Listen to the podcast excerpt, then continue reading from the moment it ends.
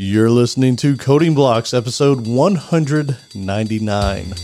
Subscribe to us on iTunes, Spotify, Stitcher, and more using your favorite podcast app, and leave us a review if you can. And uh, we got a website, codingblocks.net, where you can find show notes, examples, discussion, and a whole lot more.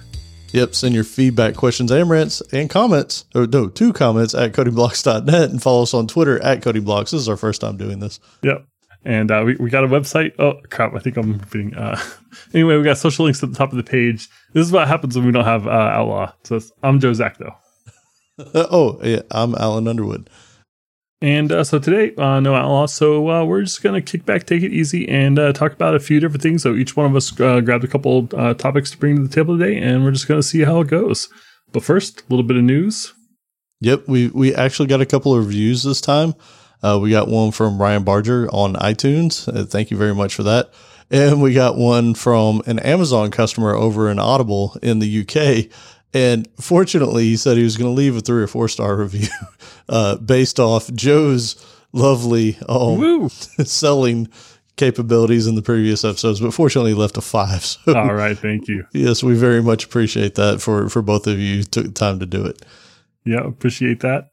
And hey, guess what? Uh, you, you had fire warning. Um, you know, gave it a little uh, tremors, little pre- some premonitions for this episode. But the January link for the Coding Blocks third annual uh, Game Jam is now live. You can go sign up right now. The dates are January 20th to the 23rd. Let's make a game.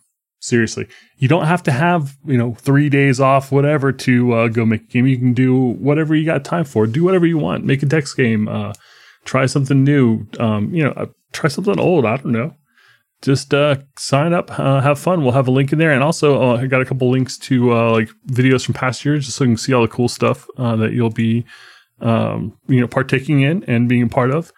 And uh, yeah, and oh, by the way, I set up a, a friendly link here, so you can go to codingblocks.net slash cbjam, and it'll take you right to that link. So of course, we'll have the link in the show notes. But if you also just remember cbjam, it's the hashtag, and also codingblocks.net slash cbjam. Killer. Hey, and for those interested, January 20th through the 23rd is a Friday through a Monday. So you would actually have some weekend time there to mess with it. So, like he said, you know, even if you've never done it before, like tried to create a game or anything, it might just be a fun experience. So give it a shot. Um, all right. So with with additional news, uh, we we have established, I think, both Joe and I's love of Costco, all things Costco, yes. on this show. Well, I have more love for it, and and this might be a little bit late considering Black Friday just passed by. And a lot of people go buy appliances on Black Friday because you get crazy good deals. But I at least wanted to drop this out there. There is a really good reason, actually, several good reasons to buy appliances from Costco. One is the return policy yeah. is unreal. Like if you get if you were to buy a washer and dryer, you have a 90 day return period. Um now I, I can't remember exactly what Home Depot and Best Buy and those were, but to put it into perspective, I believe that Home Depot was 48 hours. I think that Best Buy is like 14 days. So so you're talking about really small windows compared to the other. Um on top of that, a couple other reasons that that are just absolutely amazing is if you were to buy a washer and dryer from Home Depot or Best Buy or wherever, you also have to buy the hookups. So you have to buy your water line hookups, you have to buy your gas line hookup, you have to buy your um, dryer vent and all that kind of stuff. So with Costco, it's all included. And Costco will do haul away for free. So like it's just when I was searching for things, it, it, was unfortunate that it worked out like this, but I actually narrowed what I needed to get to what Costco had Ooh. for that reason. I did that with TVs. I was like, let's see what Costco's got. It's going to be one of these. Yeah, yeah. They threw in an extra year of uh, of warranty on the thing too, so it's like it's like a no brainer. So my Costco love has grown even more over the holiday season. Um, I thought I'd share, and maybe you know anybody that's looking to to do something like that, I would highly recommend looking into it. Yeah, you know, oh. I bought something from Google's online store once, and uh, it was non-returnable by the time I opened it. 15 oh, minutes or something. It's so ridiculous, man. Yeah, it's it's frustrating as heck. So, oh, one more thing about out. Costco. Yeah, I tell you, uh, I haven't told you this. Uh, they made my Costco bigger. Ooh, I didn't know they, they could do that. How did they do that? they took away some of the parking lot, which you know, risky move on their part because that thing's a madhouse. but yeah, they they uh, they built more Costco onto my Costco. It's amazing. What did they add to it? They just made everything a little bit bigger. Oh, that's amazing. They, mo- they moved the veggies over a little bit and they made it bigger. And then now they have like a whole dairy section. That's unreal, man. Oh, so check it out. I'm actually in between two Costco's, like almost equidistant from the one that you used to live by and another one that's out out near my house. There is something very interesting. If you buy your gas at Costco, make sure you look to see who has the best price. The one that's by your old house Whoa. is like 40 cents cheaper than the one that is in the opposite direction. Wow. Makes no sense. Yeah, man. Like it, it was significant, especially for my gas hog. So, so yeah, I digress. We need to create a podcast for for Costco. Um, yeah. I, I, don't know if we get any sponsors or anything. There's only one. Right? Yeah. Um, and then, and then one other thing I wanted to share. So I, I didn't ask uh, the person that shared this with me if uh, if I could mention his name, so I won't. But there was an interesting article that came out about Amazon potentially replacing a lot of their HR with AI driven software. Um, we'll have a link to the Vox article here, but it's really interesting. Basically, taking a look at the profiles of the people that have been working at the company for a while and what their resumes look like and what their who knows what else, like their LinkedIn profiles or whatever. Like, I don't know what the input parameters to this thing would be, but they feel like they've fairly well nailed down who would be somebody that would work out in the long term. Wow. Just by comparing who's there and the applicant pool out there. So that's some Gattaca stuff right there. Yeah, it's crazy, man. So uh yeah. All right. Wow. With that, let's uh let's go ahead and jump in. What's what's your uh what's your first topic? All right. Yeah. So um I uh you know, I always think about like junior developers and like what it takes to bring them on and uh and it's like if you're on Twitter, if you're on Hacker News, if you're on Reddit, if you're anywhere in the tech scene, you are just inundated in social media with like ads or tweets or or whatever, basically targeting people that are trying to get into coding, like how to get that first year experience. Like if you're on um, Dev.to, remember that website uh, Dev.to, or you know Medium or any of these Hacker Noon.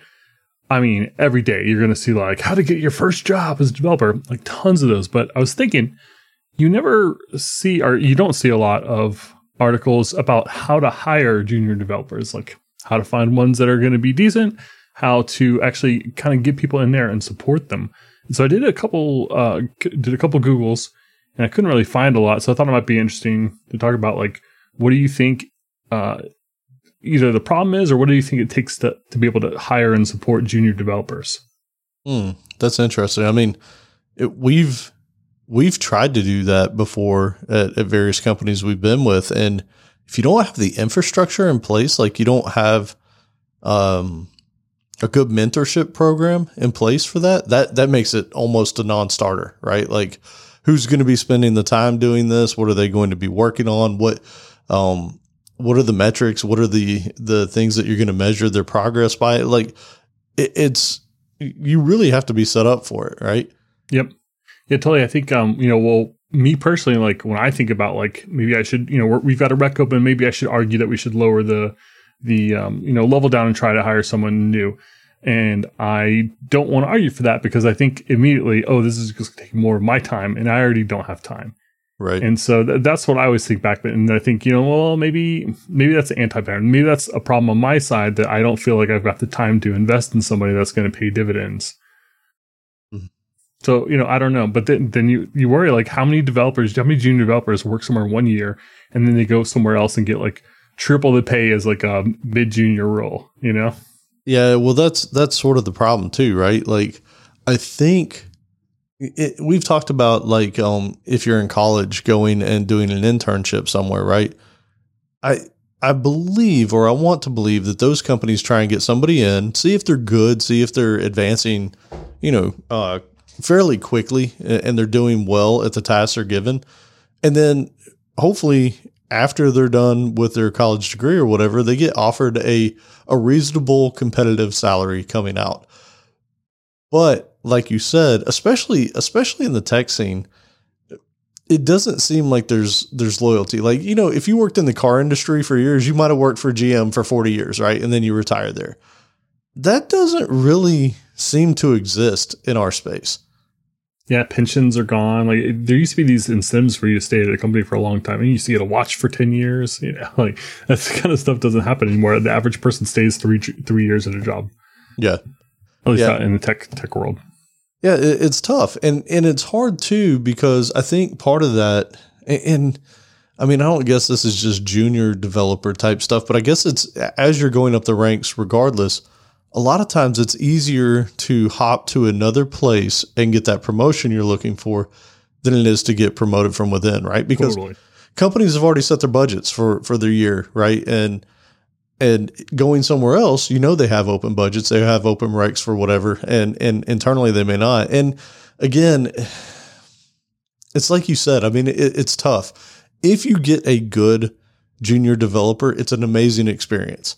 Um, because you can you can sort of see that that glow, that that light going and and they're excited and they're thirsty to to learn more and do more.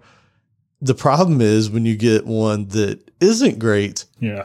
then it feels like a ball that's just dragging you to the bottom of the sea, right? And that's I mean, you could say that about any developer, but especially with with junior level developers, it can be way more difficult because if they don't have the background knowledge on some things, like you you could spend days just explaining why you even look at doing something, you know? Yeah, and if I hire a, if we hire a senior developer, right, I'm I'm able to give them some of my responsibilities, right?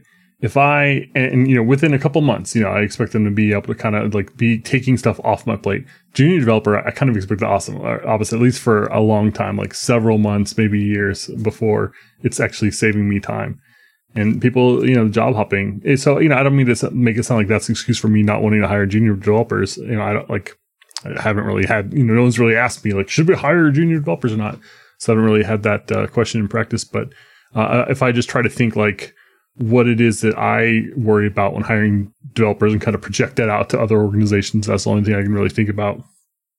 Yeah.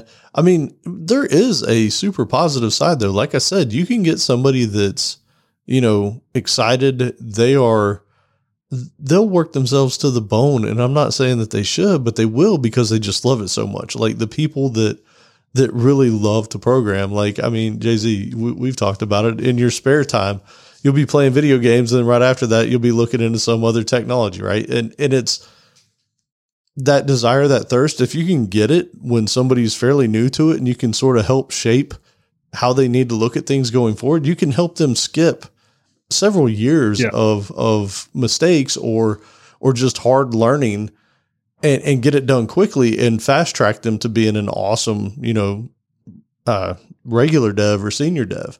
So it, it can be an amazing experience, but you do, I think you have to be set up for it.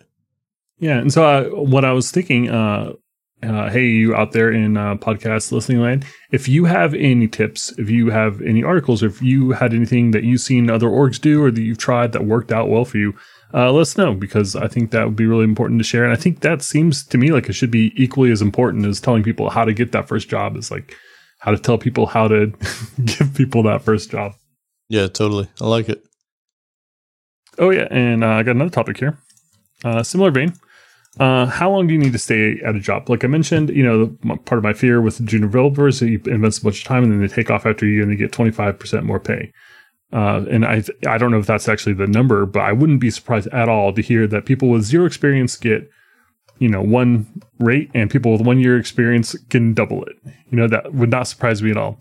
But uh, I know there's a lot of fear around, or at least a lot of talk around having like a job hopper resume. So if you see a resume where someone's had 17 jobs in the last uh, 10 years, like unless they're a contractor, like that might set off some alarm bell. Alarm bell. So I was kind of wondering, like, what do you think the line is? Like, how long should you stay at a job?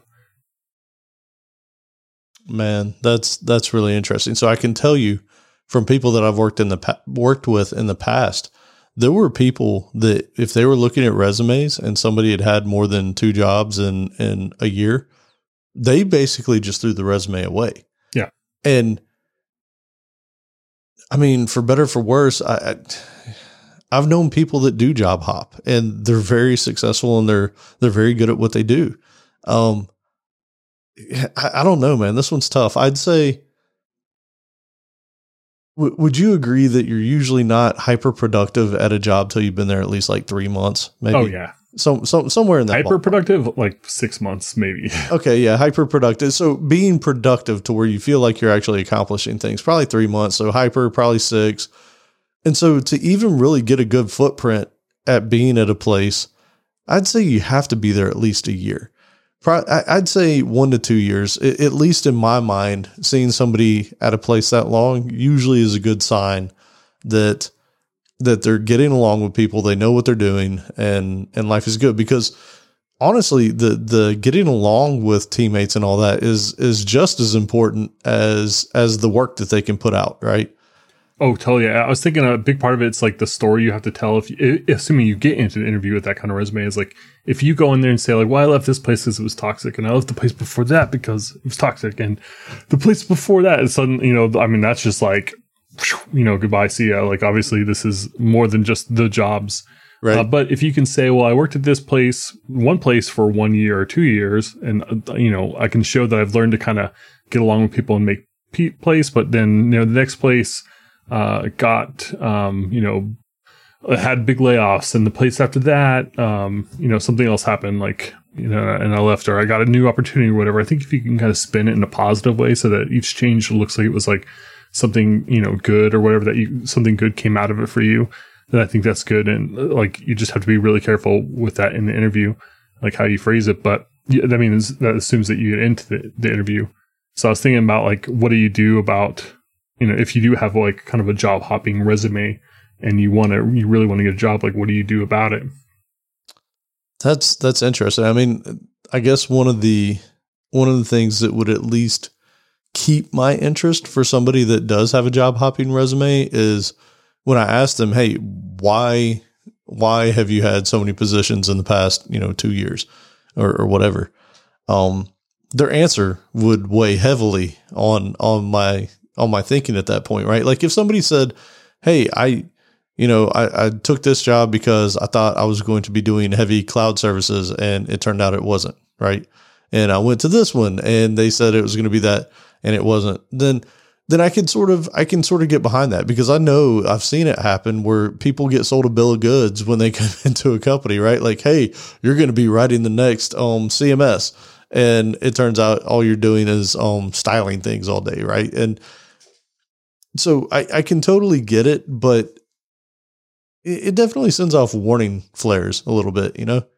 Yeah, I definitely like the idea of uh, at least having, or, or, you know, trying to get, you know, trying really hard to get at least one job where you've got a couple years on there. And obviously, if this is your first job, you know, that's a, a tougher thing. But uh, just so you can kind of have that experience and be able to relate to kind of having to live with the the bugs that you've written and having to learn to get along with people like long term, just so it doesn't look so so bad. But I, I also think um, if I'm going to be interviewing somewhere like I'm going to try to find an in somewhere where I know somebody that can be referral or some other way, you know, ideally that, that someone can take my resume and say like, this is his resume. You know, we know what it looks like. There's a lot of jobs in here, but the reason is because, you know, they're, they're all good reasons. So just, you know, let them in that door. And so that, that would be my way of kind of getting around that, uh, that resume problem. Hey, so it's interesting what you said. Like your, your initial question was, how long do you need to stay at a job? Yeah. Um, but you said that as long as somebody shows that they were able to stay at a job or maybe a couple of jobs for a decent period of time, then it wouldn't bother you as much. So is it is it you feel like they need to show that they can be established somewhere at least once or twice? And then and then you're a little bit more open to whatever it is, or do you think there is a time period that that people should stay at a place before moving on? Yeah, that's, yeah. That's when you put it like that. It's like uh, the, what I'm tr- really trying to get after, and like what I'm trying to watch out for is basically uh, the personality problems, Right. which is you know I'm waving the red flag on myself because that's you know there's all sorts of problems with trying to kind of ferret out people based on the personality, but you know ultimately it is really important that you're able to get along with the team, that the people that you hire are able to to get along and get you know work done and be productive with uh, various other different personalities, and so on one hand. I am trying to look out for personality problems. On the other hand, I think you're not allowed to look out for personality problems. Right. You know, like you don't want to say you're hiring for a culture fit because that's how you end up with a monoculture, which- is bad. So I, I really don't know what the answer is. But hey, I guess uh, if you have any ideas, let us know in the comments. Well, you, you know, it's funny though. Like, I think what you said is important. Like, you don't want to get stuck with a monoculture, meaning that you know it's just everybody with the same mindset and all that.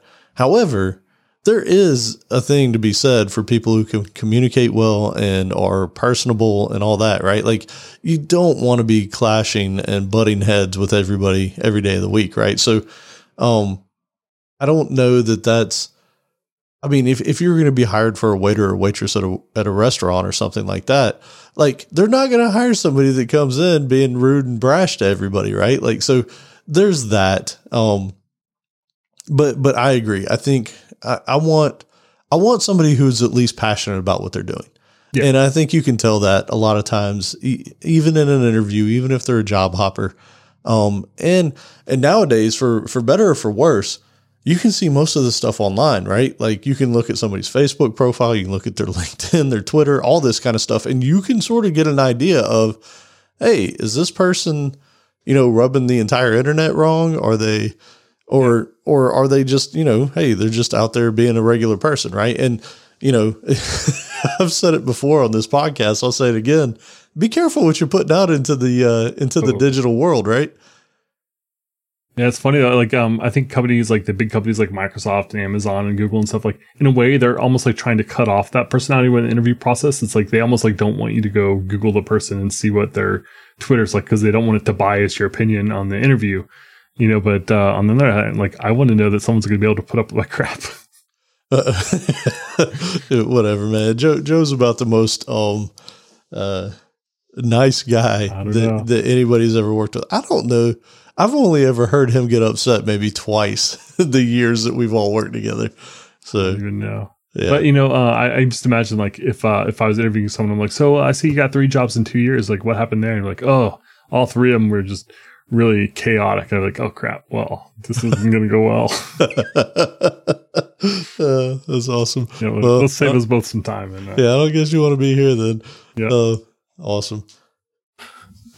All right, got one more for you. So uh, this one, um, buddy of ours, uh, Chris, recommended a podcast uh, a couple weeks ago. I checked it out, and I thought it was really good. This is a show that I hadn't subscribed to before, uh, called uh, that's um, the notes. The show notes are wrong here. I the link is right and the title is wrong. Uh, the name of the podcast is the Analytics Engineering Podcast, and it's a podcast all about uh, you know analytics, so big data kind of type stuff, the kind of stuff that we do and that we talk about all the time. And the podcast itself was called uh, the episode why you'll need data contracts with Chad Sanderson and uh, Prukalapka, uh, something like that. I, I apologize. and I won't do it again. Uh, and I'll get that uh, link in the show notes eventually. Uh, but anyway, uh, so the podcast was really interesting, and uh, it wasn't anything like you know crazy deep or you know whatever. It just had some people kind of talking about their experience with data contracts, and um, both of them were arguing for pushing schema left. And that phrase "pushing left" that's something we've talked about several times. We talked about it with DevOps pushing DevOps basically means um, moving something uh, earlier into the process and um, early into the kind of design lifecycle and pipeline. Uh, security, we talk about moving left, starting with it.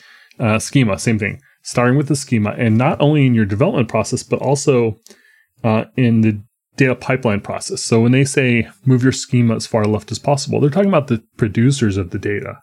So uh, ideally, rather than having like your consumers of the data being in charge of saying, oh, um, you know, basically dealing with schema problems from different producers. So you can imagine like a website or something or a database like querying for the last couple events where uh, create date is greater than this, or create date is null, but insert date is greater than this, or time is greater than this. Or basically, what I'm talking about is uh, having a bunch of in, uh, events with similar but not quite lined up schemas. And it's a real pain to deal with it uh, on the client side because you can have more than one client, right? So you've got your website doing that, and you've got these scheduled tasks doing that, and then now you've got a mobile app, and you, these rules that you've kind of put in place to like deal with data integrity problems spread out and get worse over time.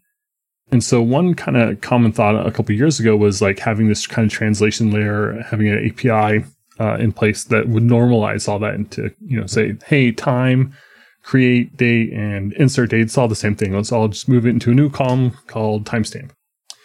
And uh, that was all well and good. But um, to me, the kind of the revelation, the reason I'm talking about this podcast was they said, take it back as far as you can. If you can do this on the producer, if you can have them agree to a schema up front, then it's going to save you so many problems. Um, and they talked a lot about nullability too, and being able to have those rules as close to the producers of the events as possible, because uh, otherwise you're always messing with that layer and building all those crazy rules into that layer. And so if you can come up with like some sort of common schema, like uh, Elastic's got their ECS or Elastic Common Schema, and they're always trying to push vendors and just everyone into trying to fit your like security event data into this single format uh, because it makes it so much easier for everything to work downstream. Not just your clients but the entire pipeline if it can rely on you know timestamps being in a certain format certain fields not being null. So i thought i didn't really have a question there. I just thought it was interesting.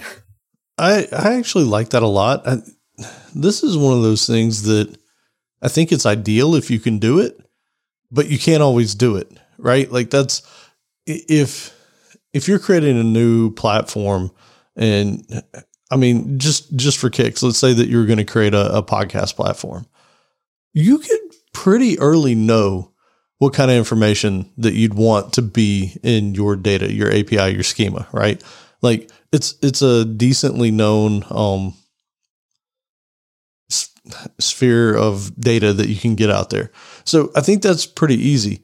Um, it gets way more difficult when you're taking data from multiple sources, right? Like, so if you're producing the data, like you said, I think I think it's fantastic because at that point you can. can it's like you said. It, oh man, how much time have we all spent on data errors in our careers, right? Like all of it.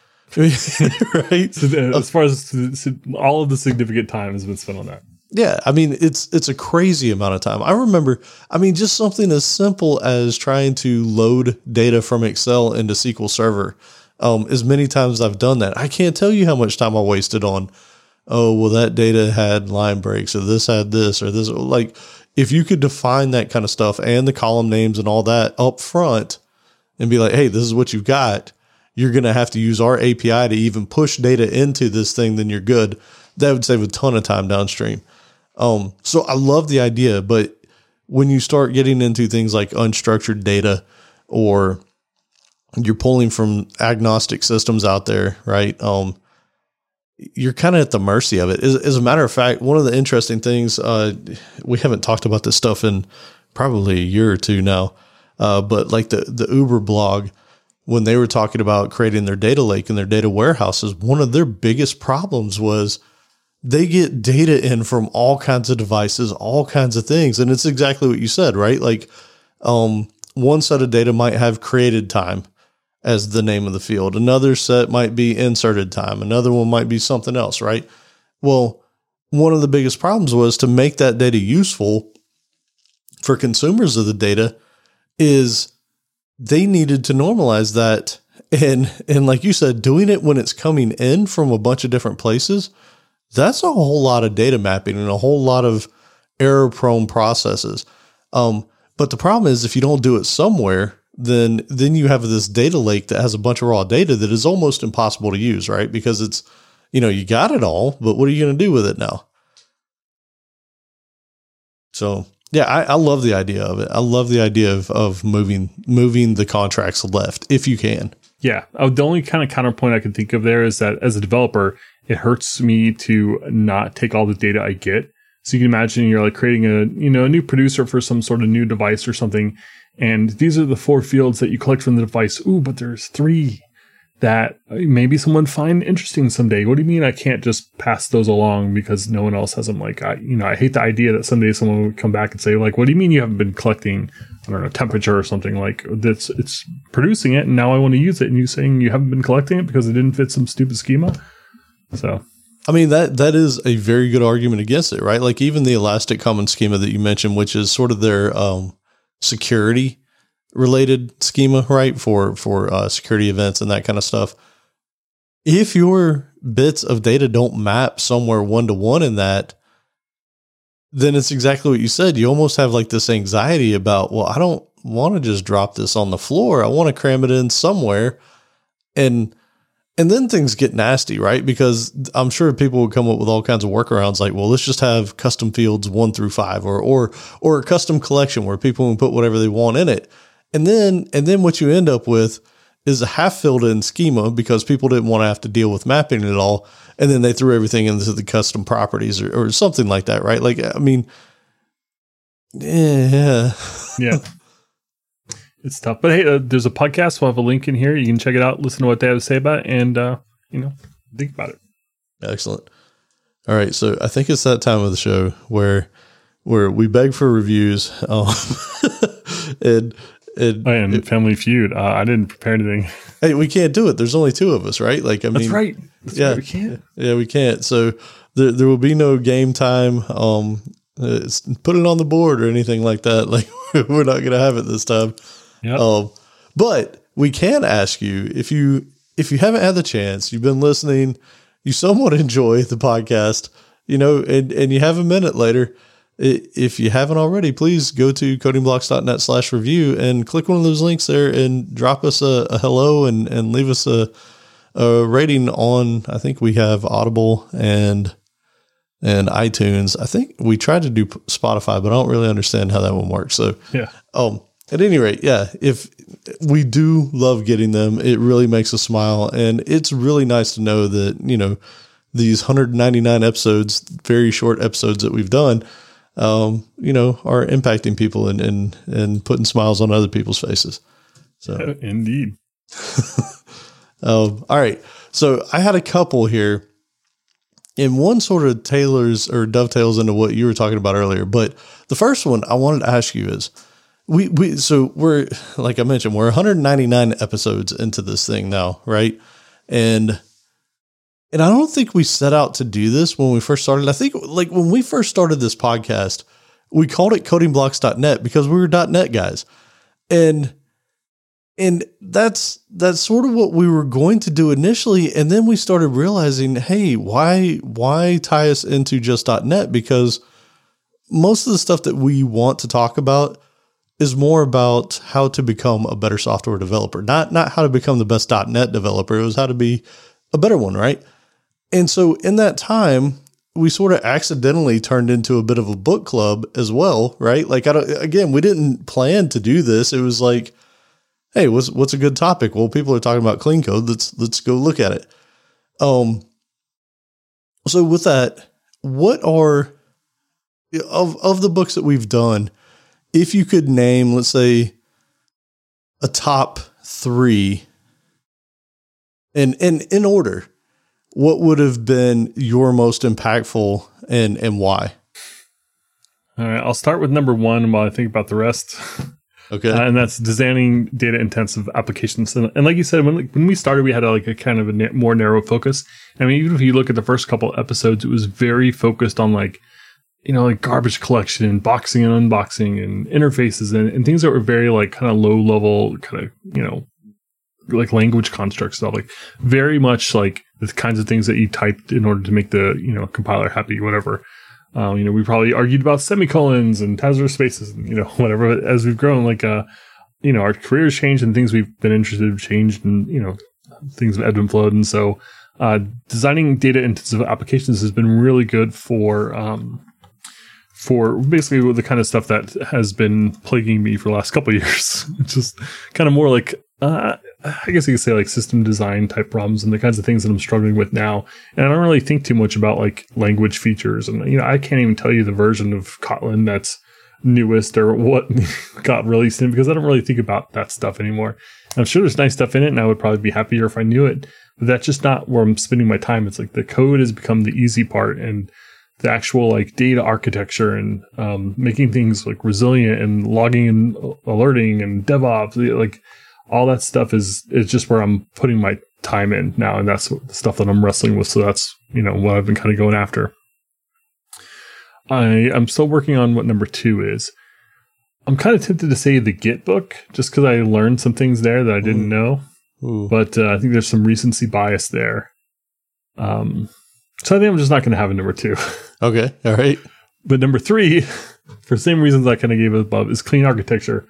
Uh, one of the Uncle Bob books where he kind of took some of some things from Clean Code, which you know I still really enjoy, but it's just not, not really that applicable anymore, and kind of apply it to architecture and kind of pushing things out to the boundaries and kind of how to have things working together in a bigger system.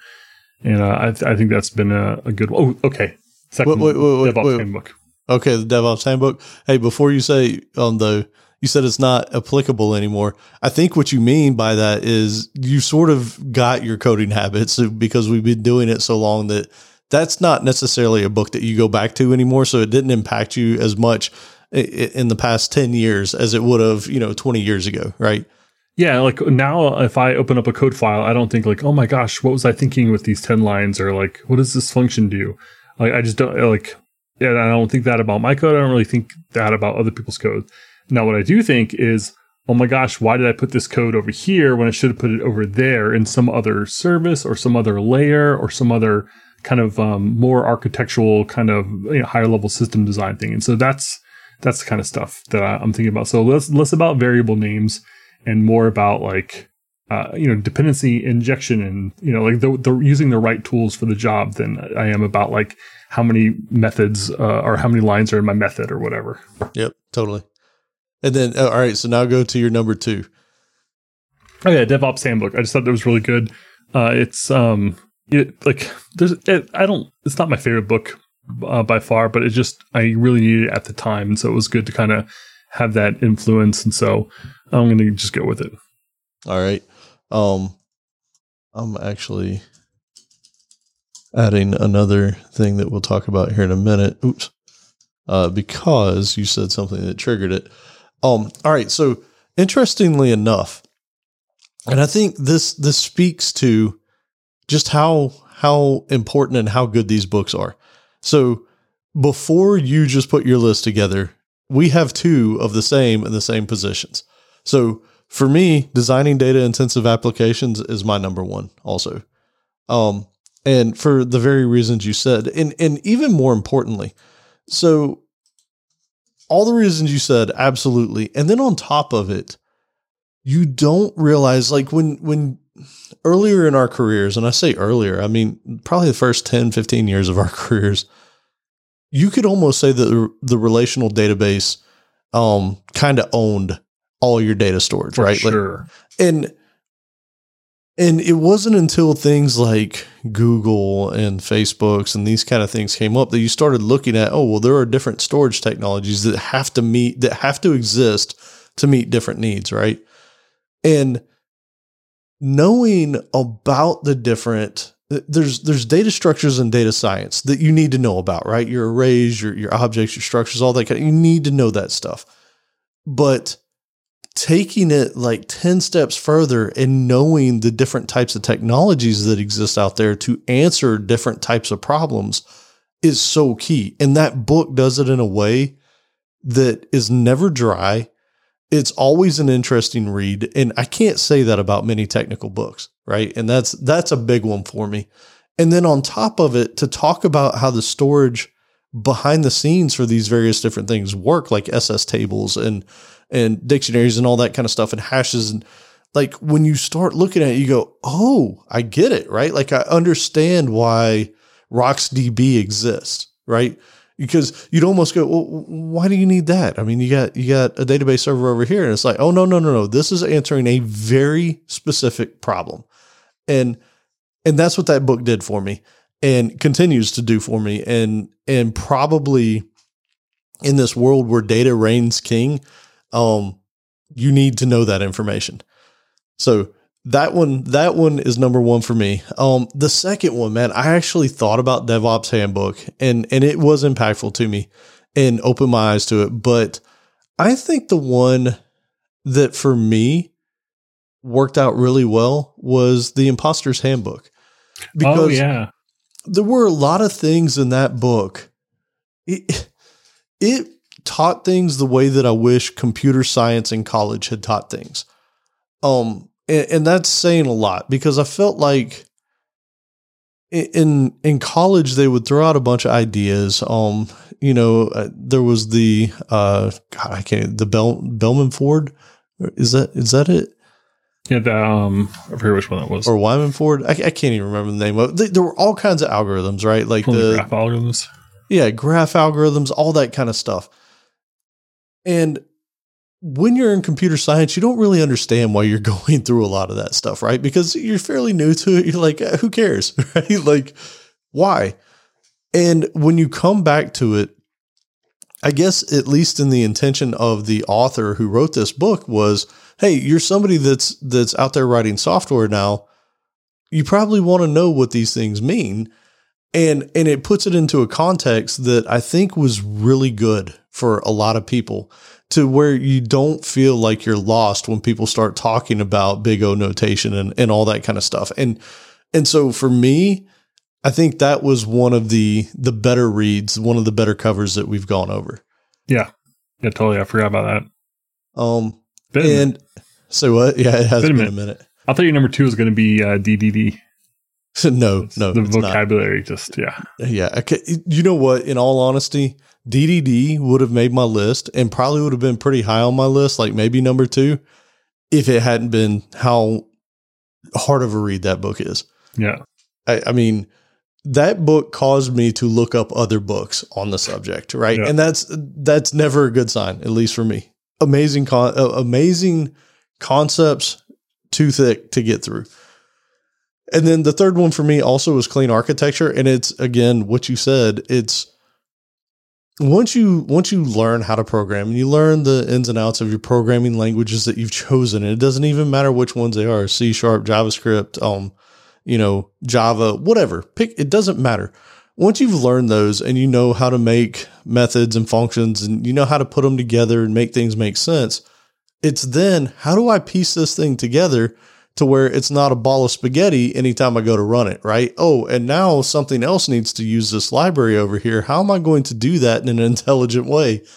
And I think that's where clean architecture sort of stitches all that stuff together that you probably learned over the years. But if you're working on smaller systems, you didn't have to think about in that way. And I just really like that about that book. Yep. So, um, yeah. So I, I thought it was really interesting that two of ours landed in the same spots on that list because I mean that just tells you how good those books are.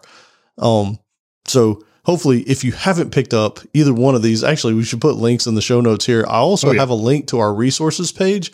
So if you are curious about any of these books that I just mentioned, on our resources page itself, I have links to the various episodes to where we talked about different portions of the books, and we've done we've done a number of them on designing data intensive applications. It might be the only book we ever end up finishing, so True. that that also says something. Next right. chapter, next section is on um, what you call it, uh, transactions. Man, that's going to be big. That's going to be good. Um, I, I think you said that one was pretty dense too, though. That was like a forty pager, right? Yep. That's like twenty four hours of material for us. Yeah. um, all right. So the next topic I had, and this came from a conversation I had with somebody in Slack. So um, I'm not advocating for everybody to reach out to us to ask us, um, you know, personal advice on interviewing and and things that they should ask or whatever. Um, but I'm also saying that we are there, and there's a huge community in our Slack. We, we've we've mentioned it before, and and I'm not kidding. If you haven't been there, go to codingblocks.net slash slack and join because there truly are an amazing group of people that are on there all the time. Um, somebody did reach out to me recently and asked me about questions that they should ask during an interview. And, and, and so I gave some feedback, um, and tried to help. And, and, and I'll give a little bit of information. I'm not going to tell who it was or anything, but it was going to be working for um, a company that was sort of in startup mode, not not completely startup. They'd already gotten a round of funding and and were doing some more stuff. And so some of the questions I wanted to to throw his way, and and you can attest to this too, Jay Z, is if you're ever working for a company that's sort of in growth mode, um, they take on investments, right? And that's that's called a series A, B, C, D, E, right? Whatever.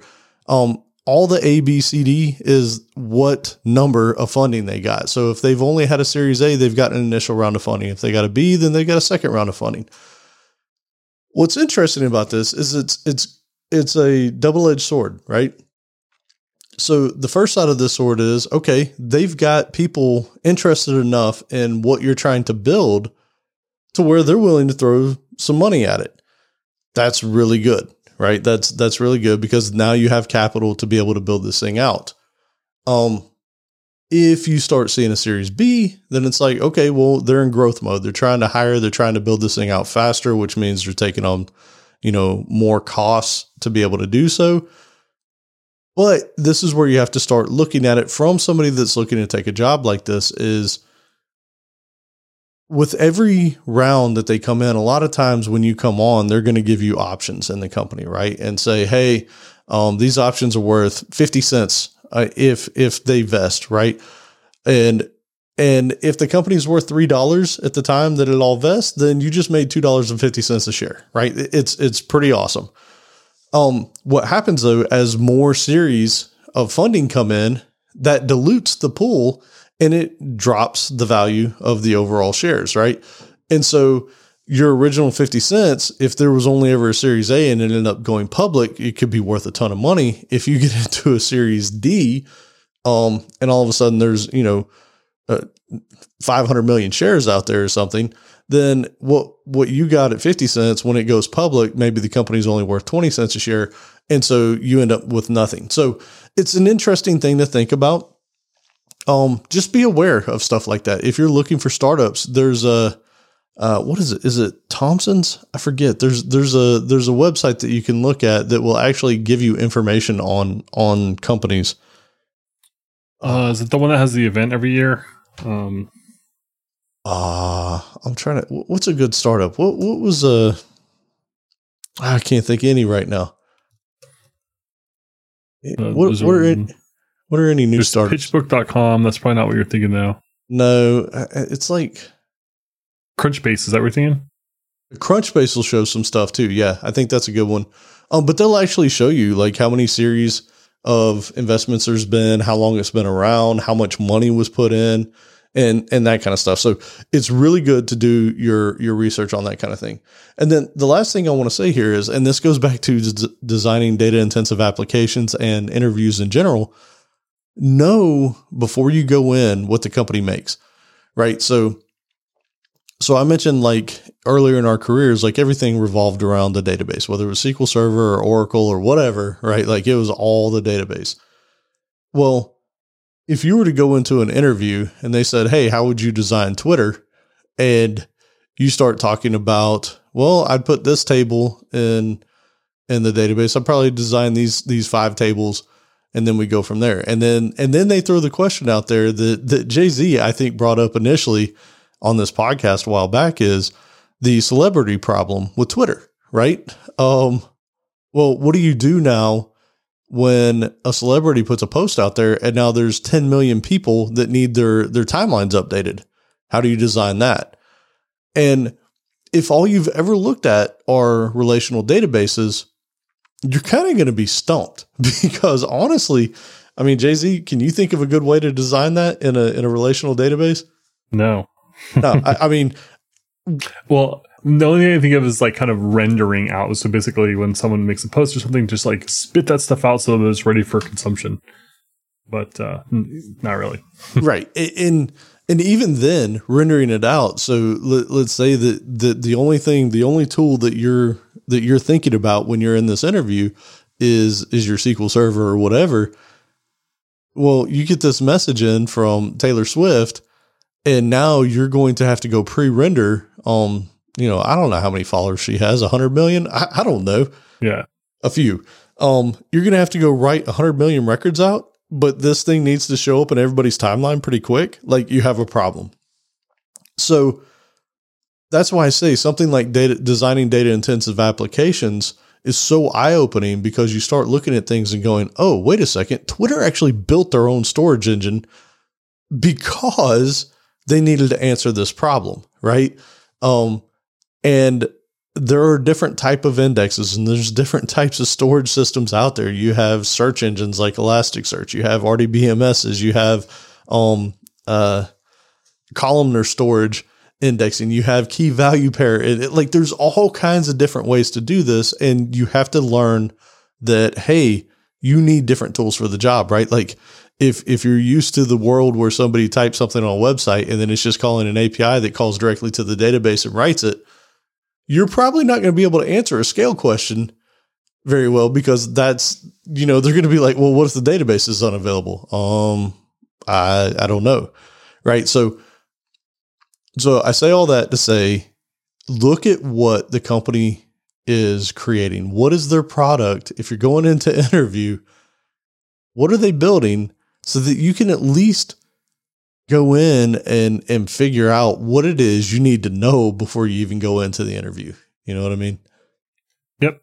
And also I think if you're going into, you know, a riskier startup and, and you're not sure of uh, you know, what the long term is going to be there, uh, you've got to think about like what you need to do to make your family or you know like whatever life resilient to those kind of uh, dynamic changes because it could blow up in a good way or a bad way uh, either way and so you just uh, you have to be ready for that and it's good to do that at a time in your life that you can take that sort of risk and so you know uh, if you end up doing that I hope it works out for you yeah, but also, I guess on that same front, right? If you're going into a riskier situation, you should be compensated um, for that, right? Like, it, it, there's a difference between going and working for a company like Microsoft that's been around for a while or Amazon or whatever, and somebody that's just come come up off of uh, you know the newest startup fad out there, and you should probably get paid a little bit more in upfront compensation, you know, meaning your salary than if you went to one of these more stable jobs. Like uh, we've talked about the the big ones out there, like they usually load you up with stock to try and force you to stay around with the golden handcuffs for a while.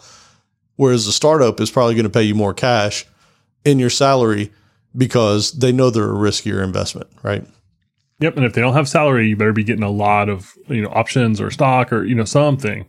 Yeah, something to make it worth it. So yeah, know that going in. Um, all right, and then the last thing I got here is we've talked about this, man, the hammer and the nail. Um, when when you have a hammer, everything looks like a nail. We we've talked about this. Like you, have got a cabinet hanging on the wall.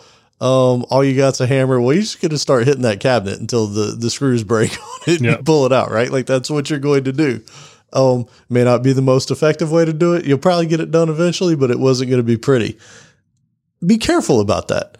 Um, we as developers have a tendency to fall in love with whatever new thing that we're doing, right? Um, it, and it's not a bad thing. It's a good way to to really learn the limits of of a technology. So, I mean, we talked about this. Man, it's probably been three years ago now. I guess I don't know. Um, when we were talking about Elasticsearch a lot, right? Oh yeah, and like episode eighty ish. Was it really? Man, it's been a while. Yeah, Outlaw would know. Too. Yeah, Outlaw would know. Um, but I, I say this because it's easy when you've been frustrated by another tech stack that you want to go all in on another one, right? So, so the relational database that you were using and abusing the wrong way has been failing you. So now you want to go all in on Elasticsearch, right? And and then you find out, well, you can't do joins over there. Um, well, we'll figure something out, right? And hopefully you will. right. Yeah, hopefully you will. Maybe you uh, won't. So I just say that to say, and, and it's driven home in designing data intensive applications a lot throughout that book is you can't be afraid to duplicate data because different storage engines exist for different reasons, right? So if you are using something like an Elasticsearch or a Solr, it's because it has that index that you can search differently than if you're using something like a SQL Server. Um, if you if you need something that deals with tons of relationships, then maybe you need to be looking at a graph database, right? If if you are looking for um, analytic type stuff, then maybe you need to be looking at a Pinot or a Druid or something like that. ClickHouse, isn't that another one of them? But don't fall into the trap that, oh, well, we have the data over here in, in ClickHouse now. We can put everything there, right? Um, or it's all in Elasticsearch. We could put it all there. And it's like, wait a second, but now you can't do your joins or now uh, you can't update things properly because this isn't supposed to be a mutable set of data. Like, don't don't be so quick to jump all in and throw away what you do know and what you do have working um, just because you have something else that's answering a very specific problem very nicely. You have any thoughts on any of that? Uh, the only thing I would add there is that uh, it's gotten so much easier to add technologies that it gives you a chance to experiment. Um, you know, with like things like Docker Compose, or like if you're working Kubernetes, or just containerization in general, like makes it easy to uh, and cheap to experiment. So uh, you know that's that's a good good thing to have in your back pocket if you're not familiar with that stuff. I definitely recommend it. Um, I think we talked about this a couple weeks ago too, where um, there's you know sometimes when things get popular, there's like a backlash, you know, like the Nickelback problem or whatever. Like, uh, like the more popular something gets, the like the, the more critical the critics get, the, the haters gonna hate, right? So, so I think sometimes like I'll see like backlash against like containers or you know Kubernetes or Docker just because it's you know complicated and people it doesn't solve you know their particular needs, which is you know they're entitled to that opinion. But even if you don't like it, even if it's frustrating, even if you don't think it's useful to you, uh, it's a tool. don't neglect it. And uh, it yeah, it's it's so powerful just in terms of experimentation. If you, even if you don't use it for production, that it's it's worth getting into. So that's a total total other tangent there, but just wanted to say that uh, you can you can experiment with things and see how you like them, and uh, you know you don't have to fully commit to something before you you know try it. Like do a little bake off or something, and uh, you know like try out uh, screwdriver once in a, once in a while. It's it's interesting you say that because I mean we both we've both teetered on on either side of this, right? Like I don't want to add another piece to my stack. And it's yeah. like, well, but I don't want to write my own piece of this either. And it, it, it becomes difficult, right? Like, where where's the line? And that's something you have to feel out. There is no right or wrong answer to it. Yeah.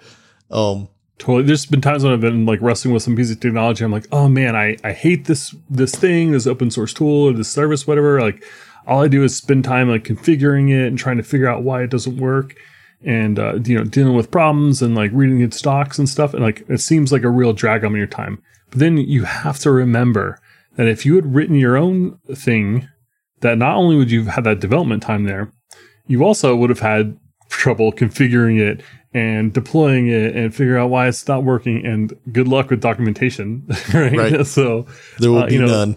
it's easy to kind of like think about the, things that you're missing out of when you're using some other tool, and it's easy to forget about all the time you would have uh, you had you know spent in not fun ways uh, had you built something custom. Yeah, totally. All right, so one one last bonus question for this for this episode. Um, what would you say is we, we did the books, like what was the most impactful book? What is the most impactful technology that you've used or that that has come into your view in the past several years? Uh, definitely Kubernetes. Kubernetes? Yeah. I was curious whether you'd say Kubernetes or Docker. Yeah, Docker Docker's in there, but um, Docker there's some alternatives, you know, and like mm. aside from writing the Docker file, like I don't really use it that much, you know, like I'm kind of abstracted from it. It's definitely there. It's core to my everyday experience. Uh, every blood sucking day, but, but I still really enjoy it. You know what? I think uh, I think I would probably be right there with you. I think that that Kubernetes is the thing. Like once you once you dip your toe into Docker, then then you start going, oh man, this is amazing and then you get into Docker Compose and you're like, oh, this is the greatest thing since sliced cheese, right? Um, I guess bread's the right way to say that, but cheese is better. We all yeah. know it. Um, but it's not until you get to the, I mean, theoretically hands off capability of Kubernetes that you're like, oh, this is how it's supposed to be, right? Yeah. It, it, and I think for that reason, I'm there with you. Now, there is I feel I feel like you can become reasonably proficient with Docker in maybe a month. Yep. I don't think that's possible with Kubernetes. No. no, I still like I still feel like a baby. I feel like you know kindergarten. There's so much stuff I don't know. Yeah, it's crazy. And then Yeah. you start thinking about extensions, all the plugins, and just like it seems like every day I'm hearing about some new tool that people have been using for five years that I've never heard of that is like so amazing and so great. Yeah, it's it's pretty pretty crazy how big that that um world is. But yeah, I think too I would also be in the Kubernetes um camp for what the most impactful is. All right, so I think that was it for uh for the meat of this episode. So that brings us to what is typically my favorite part of the episode, and that is the tip of the week. All right. And so I've got another Obsidian uh, tip here. And if you don't recall, uh, Obsidian is a note taking app that's all based on Markdown. You can run it just locally on Markdown files, and it's got really nice tools for like interlinking, and it, it's just a nice interface and, and it involves searching and other things. Uh, it's really nice. And uh, it's also got some features you can pay for that kind of give you like, you know, mobile syncing and some other, you know, kind of nice to haves, whatever. Um, but one thing I don't know if I mentioned before is that it has a command palette. It's kind of in the way that VS Code does, where you can hit Command P. It's even the same shortcut, and uh, and start typing what you want to do. So if you want to like edit settings, don't go looking around in the UI. Start Command P and start typing settings. Uh, earlier today, I realized I didn't know how to do strike through in Markdown. I just not something I do often. Well, I just did Command P and started typing strike through. Oh, oh, hey, there we go. Uh, so it's really nice um, for features that you know exist, but you're not really quite sure how to do it. Just start typing. You know, it's like VS Code. Like now, I don't want to use anything that doesn't have a command palette. I remember Coding Block sponsor uh, shortcut. That was like part of the whole big thing. You know, with uh, was like um, you know the ticket management system that had a command palette, so you could do like shortcuts and stuff like that. And it's so so nice just to be able to kind of think what you want and then be there like a half second later. Dude, that's amazing. I did not know that existed. I mean, just earlier today, which by the way, I don't remember who it was that recommended Obsidian, but um we should give a shout out again to whoever it was because I know you use you use it to death. Yeah, I use it a user. lot. It's amazing. Um, but I had a website open with Markdown um, uh, cheat sheet or something earlier today because I couldn't remember how to do something. And if I'd known that, I Yep. could have stayed within the within the tool. yeah, it's really nice. Oh, that's killer. All right. So for me, I'm I'm actually stealing some from some people on our Slack channel, which again, our codingblocks.net slash Slack is amazing. Um, so from Aaron Jeske, hey, it's double A. Uh, he mentioned the Ghostery plugin for Firefox.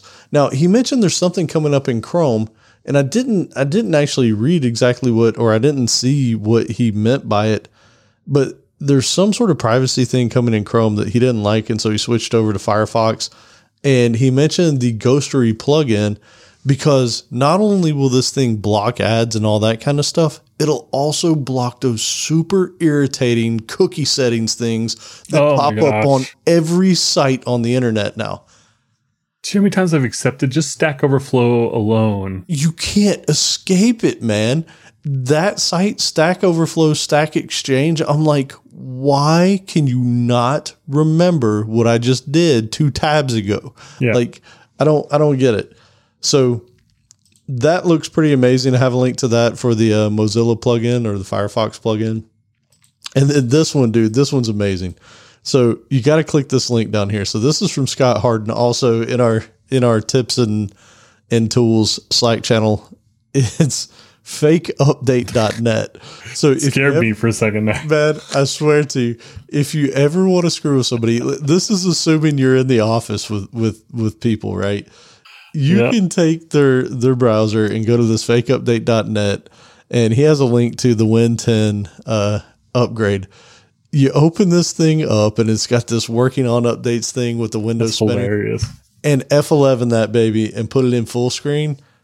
And I promise you, Oh my gosh, that is amazing. that is that is absolutely phenomenal. And and I want to say that uh, Jamie even said he did it to somebody, and they they looked up and they saw it was it made it to like 147 percent, and they were like, "Wait a second. Yeah, nice. so so this thing does I don't know how frequently it jumps a percent, but it's definitely some interval of time. So Yeah. yeah, if you really if you really want to mess with somebody, just just load this up on the screen and put it in full screen. That's amazing. Your PC will restart several times. You're like, oh man. Man, it's so good. Um Oh, and and one other thing. So, uh, my uncle he got two new dogs, Time Timex and Rolex. Um, they're his watchdogs.